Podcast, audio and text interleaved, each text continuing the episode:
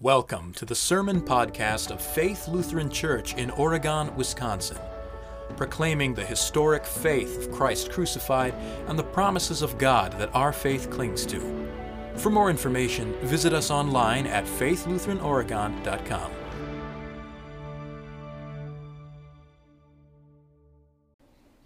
If you follow Jesus, you are going to die. If you follow Jesus, you are going to die. This is the expectation that followers of Jesus ought to have. Becoming a Christian does not mean entering a life of prosperity. It does not mean you will get to have your best life now, as some preachers claim. It does not mean that you have a license to sin or keep on sinning. If you follow Jesus, you are going to die. This is not for the faint of heart. It is not for those who love the world or even their own lives more than Jesus. It is not for those who simply want to jump on the bandwagon, to go along with the culture, to be a Christian whenever it's convenient, or to use their faith as social or political leverage. If you follow Jesus, you are going to die. When Jesus called James to be an apostle, Jesus knew full well that this would happen to James. Jesus knew full well that this would mean James' untimely death. So early, so young, so quickly that James would not, not live to see uh, the growth of the church, the maturity of the church, the expansion of the church with the apostolic ministry that the rest of the disciples were able to carry out. Uh, following James, Jesus for James uh, meant he was going to die, and die, some might say, prematurely, too young. He was the first of the apostles to be martyred, killed by King Herod, whom uh, you know this King Herod as the grandson of the Herod uh, that slaughtered infants trying to look for the boy Jesus. James was killed by a, a dagger or sword by Herod. The reason why uh, you see on your service folder uh, that his symbol uh, is the cross with the dagger. And James' death is actually the only apostle martyrdom recorded in Scripture. Uh, we know 10 of the other apostles uh, were martyred too from, from non biblical historical records. Uh, and this, by the way, shows to us what Scripture actually is. It's real history, it, it, records real historical events. It's a historical document, historical books that didn't just uh, fall from heaven, but, but are, are real, uh, true histories. But the fact that James' martyrdom is the only martyrdom recorded in Scripture of the apostles means that, that God wanted us to know about James' death. Because James' death sets a pattern, uh, not only for the other disciples, but also for you and for me. But let's back up. Who was James the elder? Uh, there are likely three different Jameses uh, in the New Testament. Uh, scholars will differ on whether James the Younger, who's actually called James the Younger in Scripture, and whether James the Younger is the same uh, as the, the brother of Jesus, James the brother of Jesus, or even a cousin of Jesus. Uh, mainly all, because there's, there's also multiple Marys who also happen to be their mothers of these Jameses, and that's equally confusing. Uh, but in any case, it's clear who James the Elder is. And he's called James the Elder simply to differentiate him from James the Younger. Uh, it's not that he's really, really old necessarily, uh, just a bit older than, than the other one. Uh, James the Elder was the brother of the apostle and evangelist John. Uh, they were sons of Zebedee, both of them, uh, and together James and John are known as the sons of thunder. And they were probably called that because of their bold and aggressive personalities, uh, which we see in our gospel lesson this morning. Uh, three scallops, or, or shells, uh, you see adorn James' shield. Uh, and those are, are native to Spain. According to legend, uh, James served as a missionary to Spain before his martyrdom. And again, according to true tradition, when the remains of, of James were unearthed, uh, it was said to be, be covered in scallop shells. And in addition, the, the, the, shells remind us that, that James' occupation was a fisherman, and that there are three of them remind us that he, along with uh, John and Peter, was one of Jesus' inner three disciples. One of three disciples chosen uh, and invited to witness uh, three events no one else saw the raising of the daughter of Jairus from the dead, the transfiguration of Jesus, and Jesus' agony and prayer in the Garden of Gethsemane. And that'll be important later. But James' place as one of Jesus' inner three got to his head, as it did his brother John. In our gospel lesson, these boastful th- sons of thunder approach Jesus and they, they, ask, uh, they ask him for prominent positions in Jesus' kingdom. Actually, Matthew's account of this uh, has their mother, ironically, kneeling before Jesus and asking for, for her sons. Uh, James and John were imagining what the life of a disciple, uh, what a follower of Jesus, what the life of a follower of Jesus should be like. A position of power, of authority, uh, of comfort, of an easy life, of immediate gratification. They thought they knew what they deserved, and they deserved it now. They were good Christians, and they knew it. They had followed Jesus for three years as part of his inner circle, probably doing extra work, uh, saying extra prayers. They were entitled to some glory. And unfortunately, their egotism is still evident in Christian churches today. They remind us that we too are not exempt from the sin of pride. And unfortunately, we sometimes let our bad side show all too clearly and make the church all about our personal wants. James and John said to Jesus, Promise that we may sit one at your right and one at your left in your glory. What's the glory of Jesus? Like them, most people don't understand.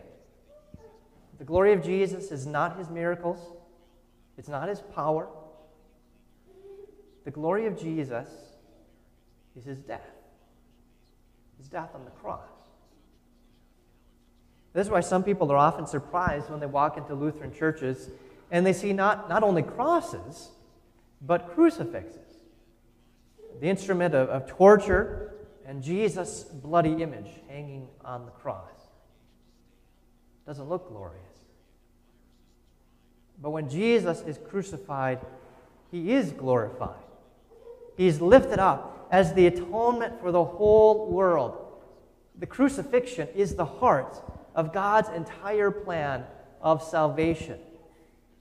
So when James and John say, Let us sit on either side of your glory, Jesus said to them, You don't know what you're asking. You don't know what you're asking. Can you drink the cup that I am going to drink? Or be baptized with the baptism that I'm going to be baptized with? And they say, Yeah, yeah, we could do it. We could do it. So Jesus looked at them with only the wisdom that he has. And he says solemnly, You will. You will. You will drink the cup and be baptized like I am. James would be the first of the apostles to die, and John would be the last. They would sit on either side of Jesus' glory in their death. And both would suffer. Because which is harder? Uh, to die early, untimely by the sword, or to live a long time, outliving everyone else and seeing the immense suffering and persecution of your fellow Christians. They're both difficult, they're both hard. They will drink the cup Jesus is going to drink. They will be baptized with the baptism Jesus is baptized with. And what does it mean to drink the cup? The cup of God's wrath is a motif throughout Scripture. There's overtones from, from Adam's sin when, when Adam ate the fruit God commanded him not to eat, and, and so ate judgment on himself. Now, that same judgment can be more easily drunk, right? It's, it's easier to swallow a pill than it is, is to chew it. Uh, and so that, that can be drunk. Now listen to this from Isaiah. God says, Get up, Jerusalem.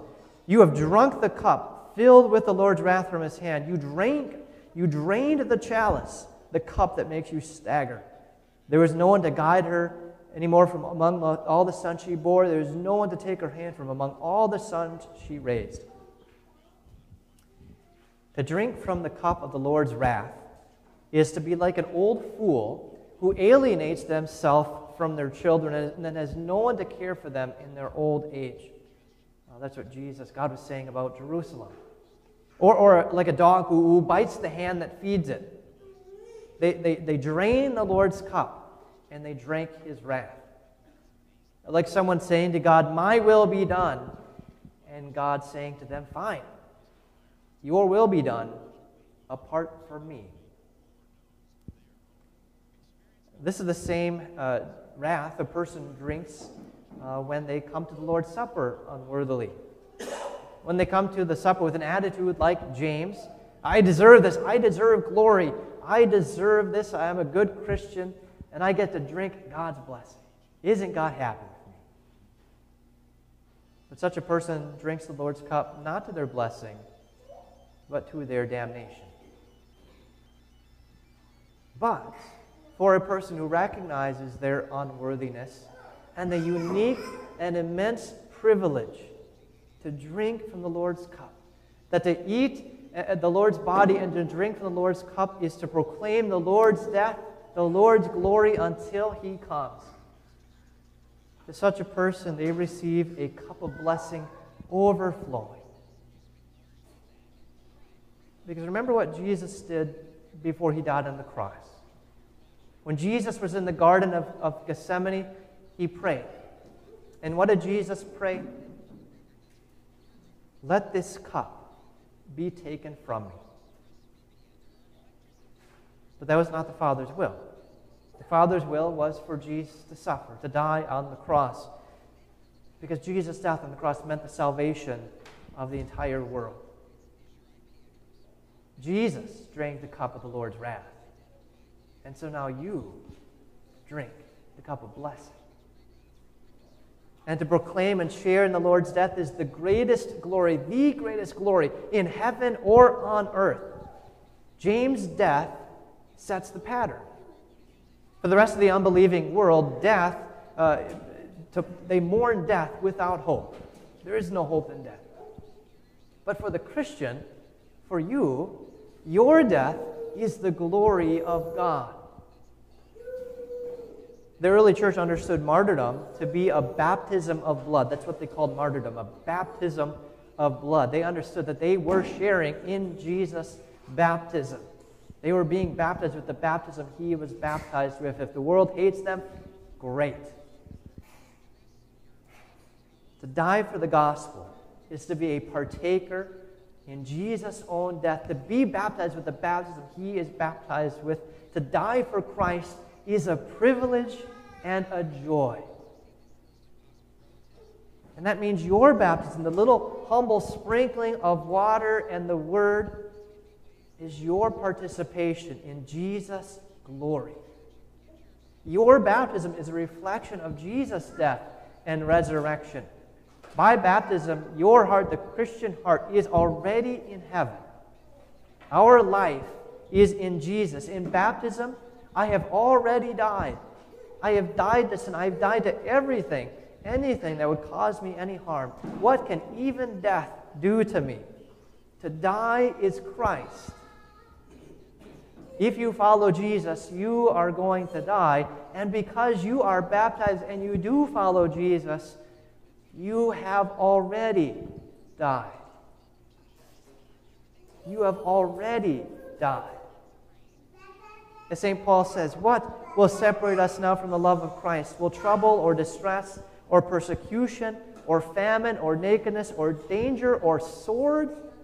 just as it is written, For your sake we are being put to death all day long. We are considered a sheep to be slaughtered, and that's a good thing. Knowing all these things, even in the face of persecution and death, we are more than conquerors through him who loved us. For I am convinced that neither death nor life, neither angels nor rulers, nor things present nor things to come, nor powerful forces, neither height nor depth nor anything else in all creation will be able to separate us from the love of God in Christ Jesus our Lord.